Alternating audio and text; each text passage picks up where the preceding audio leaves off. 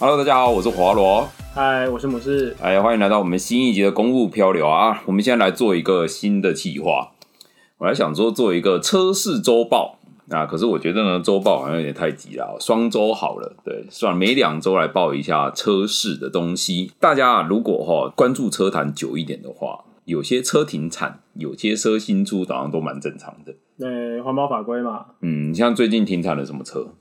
欧系哦，F FJR 一千三呢，R 六都停产，R 六停产，对，然后只剩新的 Double R，对，然后变六三六嘛，所以以前的六 R 也不见了嘛，GSS 六百好像也要停产了，对，那只是啊，有一台车。最近重磅回归 啊！二十年磨一剑。对，这一次呢，哈，大家可能都有看到预告啦。那有些比较年轻的朋友啊，搞不好对这台车不熟悉啊，就是我们最传说的那一台车——地表最速海亚普萨。对，准啊！这一台车哈，这一次呢，就非常刚好的，詹姆斯他就刚好之前拥有过一段时间的一台零四年的一代准，一代准。然后，那我们今天就来聊聊看。这一台车，然后根据现在它试出的预告，嗯，来猜猜看这台车有新的东西，或是有什么变化？对，好，来来看哈，来，那你就先讲一下吧，你对这台车的一些渊源。准哦，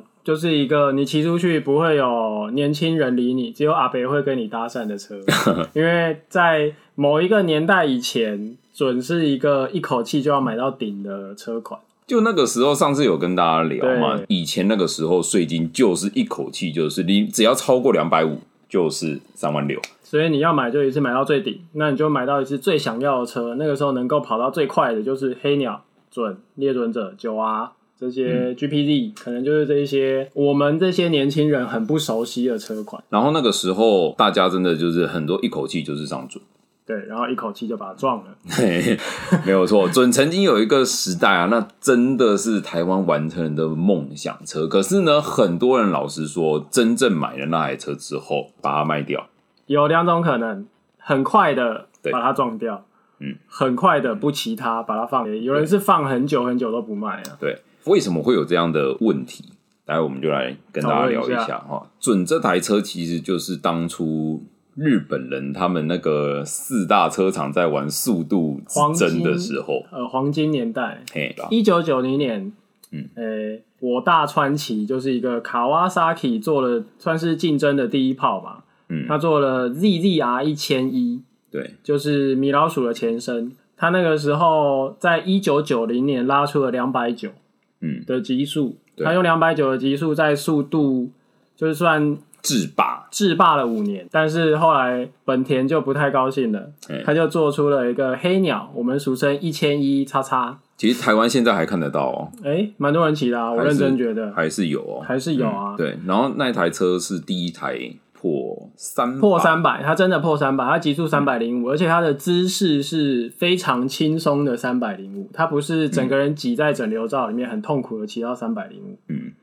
但他也只撑了三年，对。然后我们今天的主角就来了，我们那个变态铃木，他在一九九九年第一代出现，直接把时速之争拉到三百四十五，给不给人活啊？对啊，可是可是后来那个三百四十五，它的表述然后只刻到三百嘛？哎，他用一个非常 tricky 的方式，就是他的表只写到两百八，嗯，但后面还有两格多，嗯，所以自己算自己自己感受，对，请玩家自行摸索。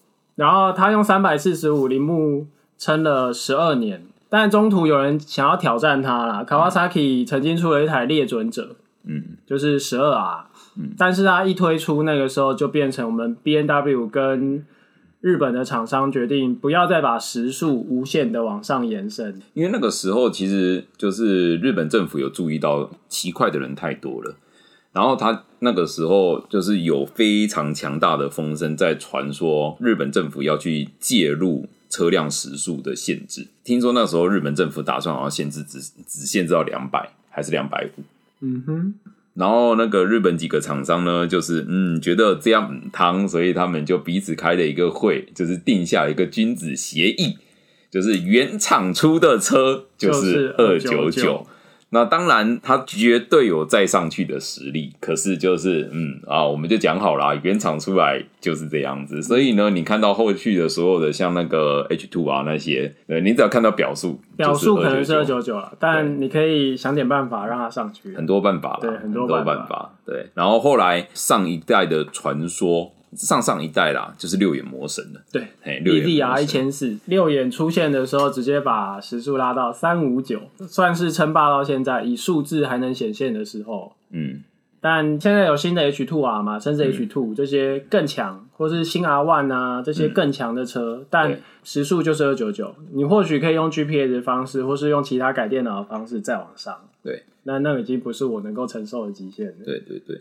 然后结果现在就是准沉寂了这么多年，又卷土重来。其实上一代它曾上有曾经小改过一代啦，就是它的第一代是一九九九年到二零零七，这是第一代。然后第二代就是二零零八，二零零八变得流线型，对，然后做了一些小修正，钛的气门，嗯，然后这些内脏的优化，撑到现在，然后今年才有改款。十二年了，所以这一次回归，其实说真的，很多人跌破眼镜，就是很喜欢放一些假消息哦，我要停产了，真的要停产了，嗯，我要出那个纪念版的一个配色，我就要停产了，然后今年出新的，而且什么预兆都没有。这种车的定位，其实我老实说很诡异，以以准的定位啦，呃，没有骑过它的人可能会把它当做是一台驴跑，嗯，但骑过它的人就觉得它就是一台。带有夸张整流罩的防晒，可是你要说它防晒，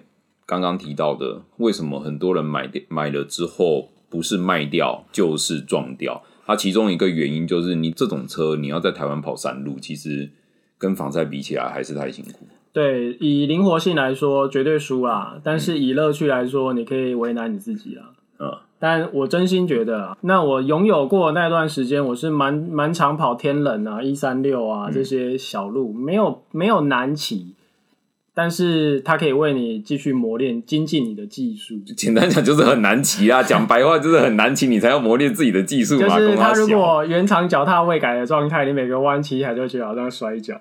嗯，当你改完脚踏之后。改革总棒之后，你的刹车啊，你的你的姿势啊，对油油箱的操控起来了之后，其实它并没有想象中难骑啦。主要是台湾山路相对来说比较窄、比较弯，所以你会面对其他的问题，就是第一个它轴距长，对，它转向一定没有像防晒这么的灵活，它转向比较迟缓，所以你要把路用近视的转法。嗯，然后再加上它的车重两百五十加。对，然后再来就是它的动力输出的曲线跟仿赛那一种的模式还是不一样。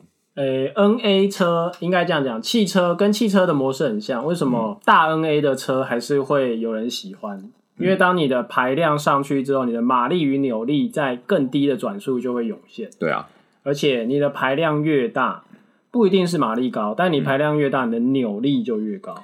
换句话说，它相对来说比较没有小扭力的时候。所以你在台湾这山路，其实对很多人来讲，另外一个问题就是这台车真的动力过剩。哎，是对。然后其实很多人会卖，还有一个原因，它的磨耗非常非常的惊人。因为车重，所以轮胎非常的快。你用到最快，我后来只用一种胎，就是天使 GT。对，其他的性能胎我一律不碰。天使 GT 可以撑多久？大概七千吧。如果你用性能胎，可能骑台三是算两趟吧，就是算次的吧。哦，差不多。对，那台车的磨耗真的非常非常的凶，车重，然后再加上它扭力大，对，油门砰就出去了。可是这是它乐趣的地方，不管你在几档都有加速的能力。那骑起来感觉，哎，先讲缺点好了啦。缺点啊，就是爆干重啊，难牵呐，难牵是。其实它的重心非常低啦。假设你跟我身高接近的话，你可以坐上车很轻松的牵，但你只要落进斜坡，你就你就很难推了。你就有一种哦怀疑人生，为什么要买那么重的车？它多重去啊？两油水全上超过两百五，但是它重心很低，而且是分离把。嗯，所以你坐在车上牵车的时候，要么你要腿够长，要么你就是真的要下来牵。它分离把另外一个问题哈，我当时有去试跨那台车。早年我二零零二年重机刚开放，我刚想买的时候，我就在看准，哇！而且那时候好便宜哦，六十万而已哎。然后就看哇，相对的修啊，你知道吗？就这样哦，反正牌照税一样，哎，我就想对买最大的。然后可是后来又看，哎，阿鲁斯在 K 五那时候有够漂亮，K 五很暴力，嗯，非常。然后我那时候就在二选一，在犹豫，可是最后都还是没选，因为没钱。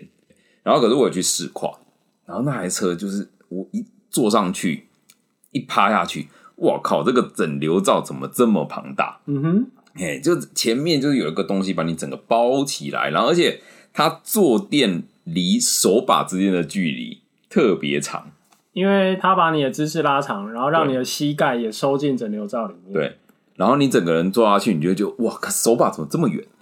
哎呀，所以你你那台车，你相对来说你很难坐在车上前，如果只要有一点斜坡需要更大处理的话。就是弹前叉，用很丑的方式。最舒适、最好处理就是你身体是直的，然后脚在那边滑嘛。对，然后双腿撸，双手不用扶，因为你只要手要扶，你身姿势就很笔记。诶，我觉得还是吃身高啦，这个是一个很现实的问题。哦，这是吃身高，像这个一百八十几的，对不对？像我这个一六九的，就是完全就是没有办法。好，那再来，它还有什么缺点？提起来，缺点啊，如果你是对一个油耗非常敏感的人，它的油耗可以很低。嗯，如果你是一个骑车很喜欢享受加速的乐趣的话，的油耗可能只有十出头吧。但好一点，如果是巡航状态，大概是十五十六。但是它的一档跟二档的齿比十分的不友善，就是你在低速状态蠕行的时候，你会陷于一个一档太强，二档太软；一档太强，二档太软。然后你的离合器那边一直捏一直捏，你的手会非常酸。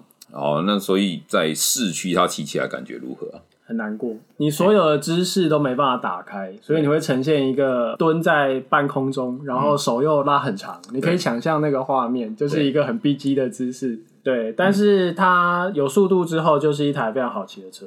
我觉得以我跨那台车，然后短暂有骑过一小段时间，跟车友借的，我真的觉得就像刚刚讲的，各位如果想买这台车，真的不要迷失于那个数字上的那种快乐。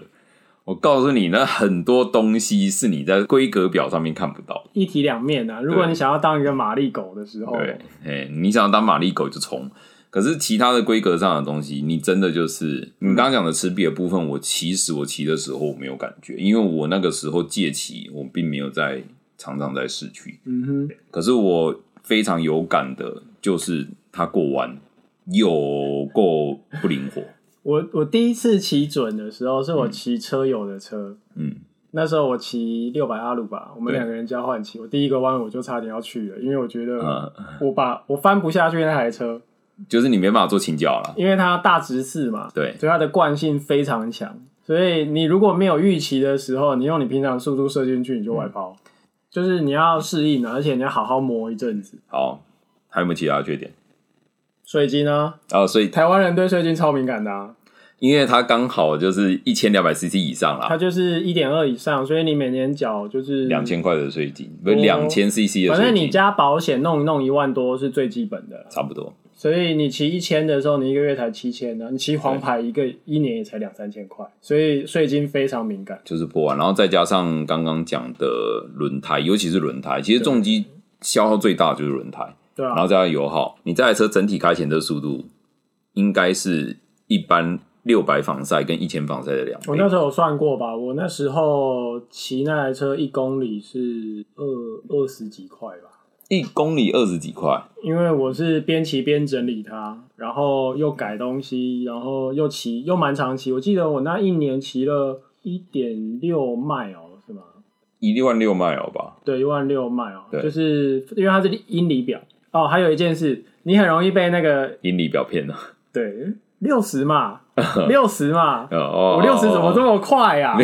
原来是六十英里啊，六十，因为它是把英里秀在最大的数字上，公里是一个小刻度写在外圈。有时候只是低头看一下，没有，它是指针表啊。哦，对对对，那个年代没有电子啊，就指针表啊，而且它并没有你感觉中的就是你其他你会有一些很大的落差，而它是应该很马力、很很暴躁的车什么，其实其他就会觉得还好。它我真心觉得它其实算蛮温驯。呃，输出相对温驯是不是？对啊，它就扭力多了点，可能就十五公斤米、十四公斤米的扭力，在目前的车市来讲是一个很高的输出。它不是让你一拉就给你十五公斤米，可是你只要跟它骑过一阵子，你可以开始享受它的乐趣。像 Kawasaki 的车就相对神经啊，你只要油门有时候多补一点，嗯。比较以前的卡瓦萨基啊，它真的就是会有点爆冲。应该说，在更早以前的车的动力都是不这么线性。所以刚刚你这样子讲，你这样子骑一公里，你花了快二十块，超过。啊，我我这样子讲啦，E R 六我也有统计，我当初骑那台 E R 六的时候有统计，整体以 E R 六来说，我算过一公里大概是四点五块。对，所以你刚刚讲二十块，我有点惊讶丢，因为是我的四倍。没有错，我那时候算到我自己也吓一跳，我有花这么多钱在这里出。啊，所以你刚刚讲，你刚刚骑了一点六迈哦，对，哎，呃，一万六迈哦，所以差不多是两万公里嘛。对，两万公里，你花了大概就是四十万了。我已经不想要算我花多少，对啊，花四十万在上面了。有啊，你差不多花四十万，还扣掉买车。对啊。不好说。好了好了，好了，我们抛弃这种不愉快的回忆，好不好？我们来讲讲它的优点吧。快乐啊，快乐哪里快乐啊？那种车，哎，要速度你也是没有地方可以骑啊，马力过剩啊。以我梦到的一次经验，九千七百五十转，嗯，时速贴表在六档，不要再说在哪里，这就尴尬了。哦，好好好，还有呢，哎。因为第一个它重嘛，所以你不管骑什么路，它相对稳定。你在弯中会有一种非常稳定的感觉，因为它车重跟车子的重心非常低。嗯，所以你平常在骑它的时候，你就觉得你真的是有一种贴地飞行的 feel。嗯，而且因为它重，因为它轴距长，所以你会更认真去研究你的路线应该要怎么骑。嗯，不得不说啊，骑准是我这几台车里面印象最深刻的车款。怎么说？第一个我花很多钱嘛，对。第二个我骑蛮多公里的。第三个它的乐趣就是跟痛苦伴随着一起来。哦，痛但是快乐着，这就是一种很 N 属性的骑车，就是你花钱，然后你买到快乐，然后你又很痛苦。因为第一个它原厂脚踏太舒适了，所以你要操控感的话，你一定要改脚踏。当我改完脚踏之后，我每次骑车中途都会有一点大腿抽筋的感觉。因为后移啊，对，因为后移，嗯，但是不得不后移啦。如果我真的这么爱骑的话，但我觉得他对我印象很深，就是不管哪一个档位都能够加速的扭力感，嗯，我觉得它骑起来的感觉是扭力跟马力同时涌现给你。有一些车是马力出现了，扭力消失了，所以你在末端的时候拉尾数非常的迟缓。其实这种车，我觉得在台湾是真的比较痛苦啦。但是老实说，你拿去像北美这台车，它锁定的真的就是欧洲跟北美市场。在台湾可怜啊！对啊，在台湾很可怜。你看我那时候去美国那种中西部，我就觉得，嚯，那个真的就是大直路啊，骑不完。对啊，那个大真的就大直路，又没有警察，然后大家平均速度都是一百四、一百六左右的时候。你有这一台挡风非常好、把你包紧紧的车，就是油门就是下去。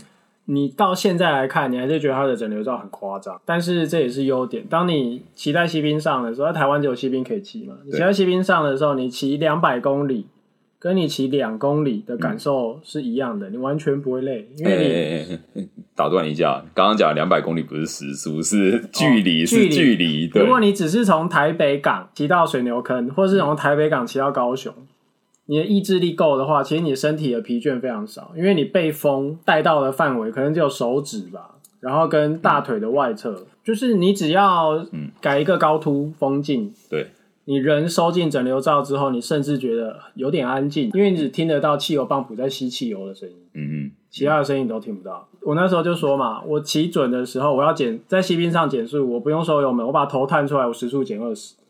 对，这是一个陕西一打开的概念。对对对，好啦，那这两天它的预告也试出来了，对对不对？那你有看到以你这个老车主的角度来看，你有看到什么比较有趣的地方吗？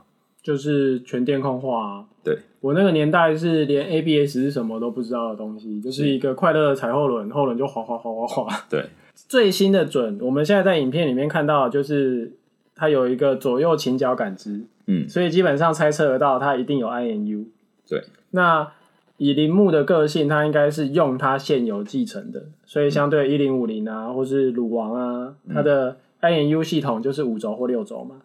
以新的 DL 一零五零，我记得就是六轴。那我们以六轴去猜测，而且它在左边的把手总成上出现了定速。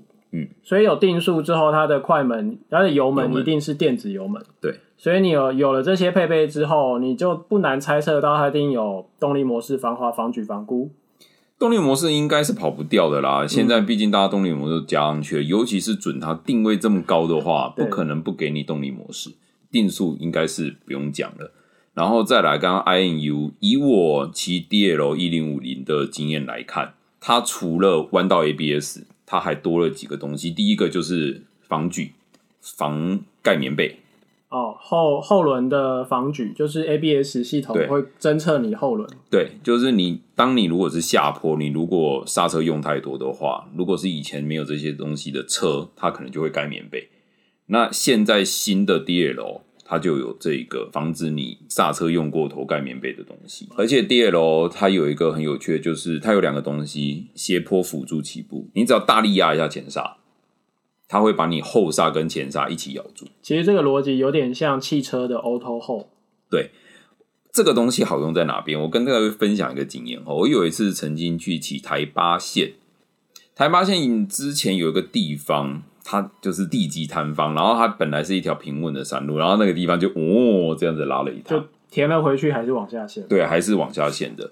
然后那个时候我跟我朋友经过那边的时候，哎，旁边刚好风景漂亮，我们整群人就在斜坡停了下来。然后那个时候，因为我们才刚开始骑车，我们有一个坏习惯，停车的时候下右脚，所以你已经。没有办法踩后刹，对我没有办法踩后刹了。然后你光靠前刹的时候，因为你是斜的，然后你的重心全部都在后轮，你的前刹就算你咬的再大力，你握的再大力都没有用，因为你前刹就是完全没有抓地力，你没有负重嘛。然后我们三台车就全部一起往后滑，就是全部一堆滑，然后叠在一起，第一个装第二个，第二个装第三个，然后全部叠在一起，然后全部最后往右放倒，直接往墙壁靠。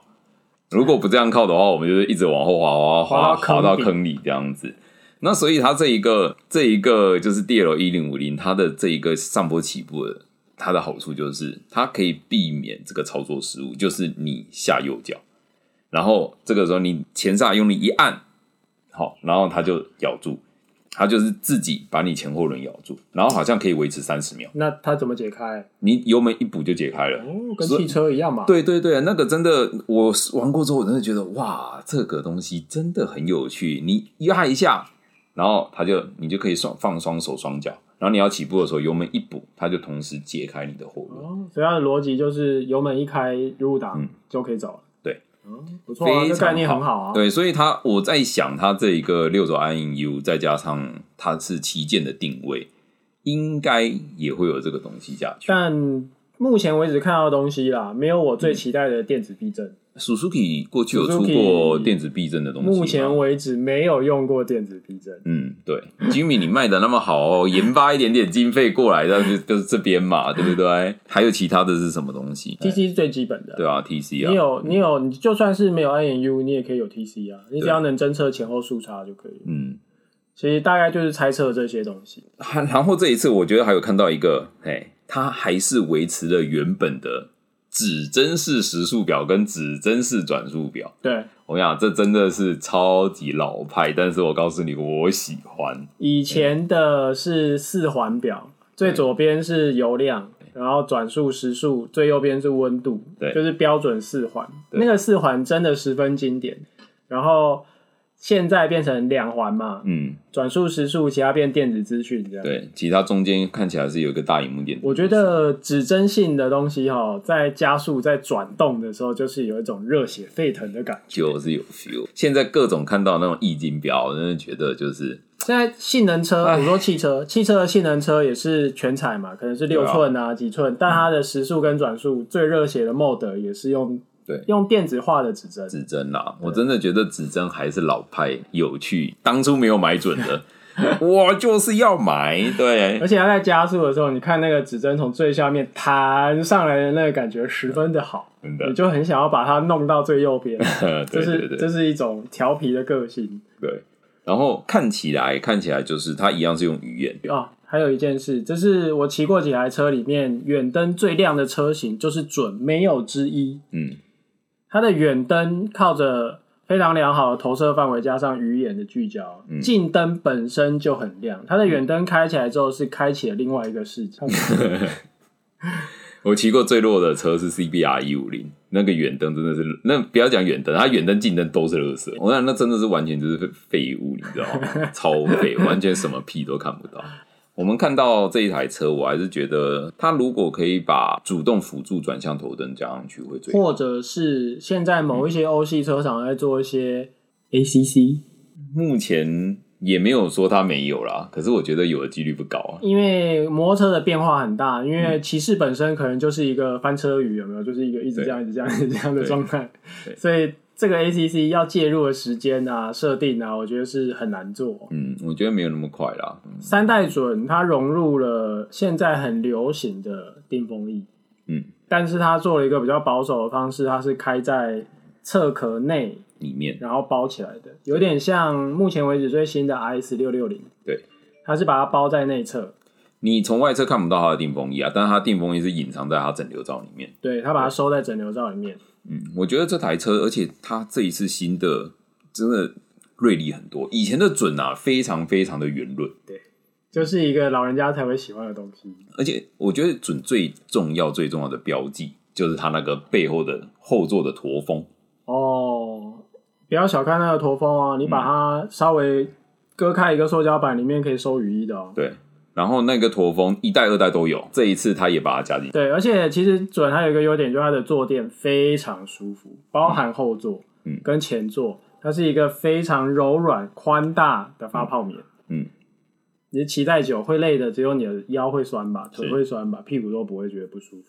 不过其实这台车哈有一个很有趣的地方，就它的改装空间非常非常的大。对，其实在国外有非常多人在改这台车。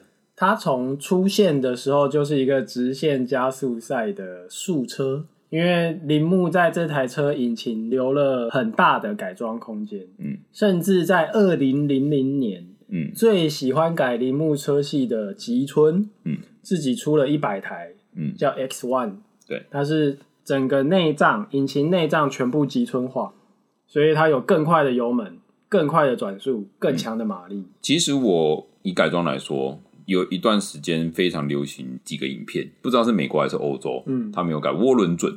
在那个年代，在 H Two R 还没有出来之前，唯一有看到常态化去比较多在改涡轮的就是准。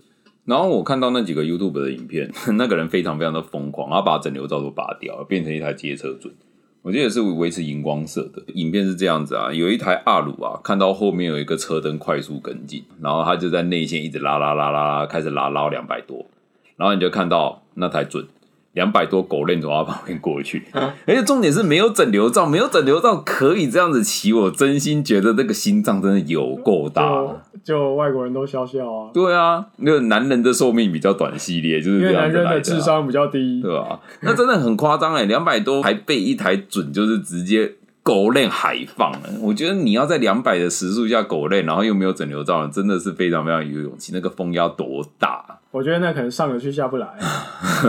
就是你可以看得到，在直线加速赛上面会有一些很夸张的摇臂，对，很夸张的后轮，那个链条看起来像接了三条一样，然后一直甩，对，整个加速过程连轮轮胎都揉的歪七扭八，马力都破千匹啊，嗯，但是也有很多喷掉的，嗯，诶，目前为止记录上啊，就有一个英国车厂找一个英国车手去参加一个比赛，他就用了一台极限改是一千匹。嗯，但他上场的时候是设定在六百匹左右，他就拉出了四百一十六的时速。嗯，所以我觉得这车的改装潜力是无限大，但碍于台湾的伟大的验车体制，所以我们没办法体没有办法看见这些东西。对，不过原厂有出另外一个改装版，嗯，就是 B K。哦，目前为止我前天嗯。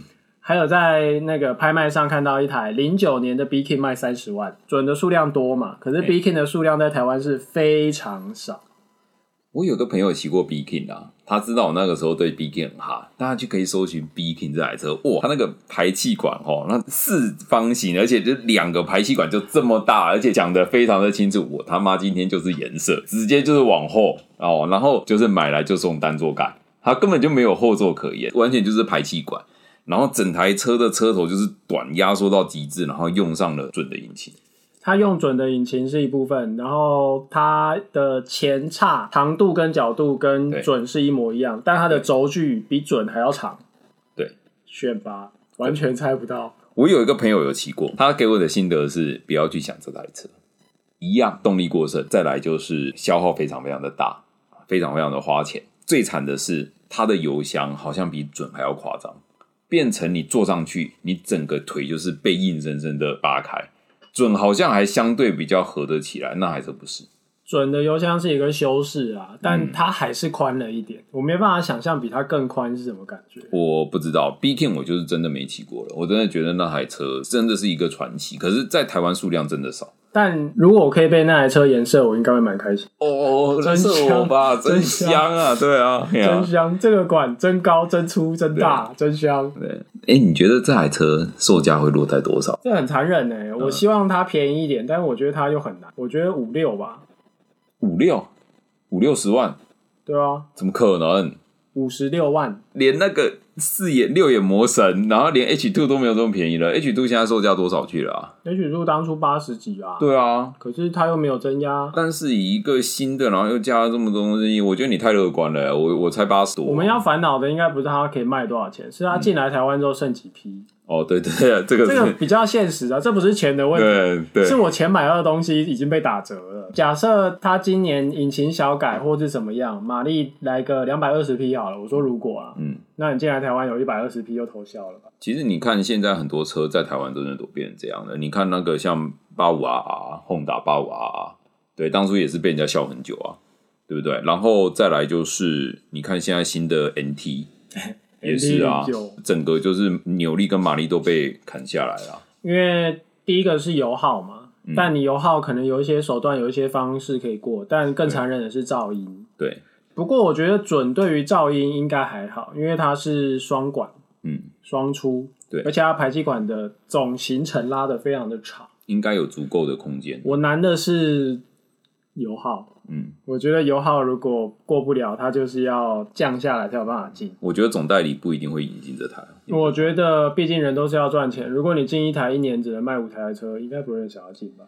就是像我讲的啊，你进了，然后马力大砍又要被笑，然后一年又卖没有多挣多少台，你觉得如果你是总代理，你会进吗？是我，我也不想进。我不会把我自己的钱这样烧啊。对啊，基本上车只要能进来。以台湾人的呃，知道总是可以让他起死回生。好啦好啦，这个是另外一个角度啦，就是嗯，反正我就是这样。那剩下的嗯，你们自己看着。而且如果是公司车自己进进来，你的维修可以找公司。对，基本上你找他叫料不是困难的事，相对简单了。对啊。好了，那我们就来期待这一台啦，看什么时候会发表啦。我们看看两天之后，我们讲的会不会被官方打脸？好，OK 啊，那我们今天公路票的那个车市双周报啊，就到这边。我们今天就先来聊聊准哈啊。那下一次呢，大家想听什么车，欢迎投稿，在下面留言。对啊，欢迎来投稿，我们再尽我们浅薄的知识来跟大家来聊一下。好，那今天谢谢大家，拜拜，拜拜。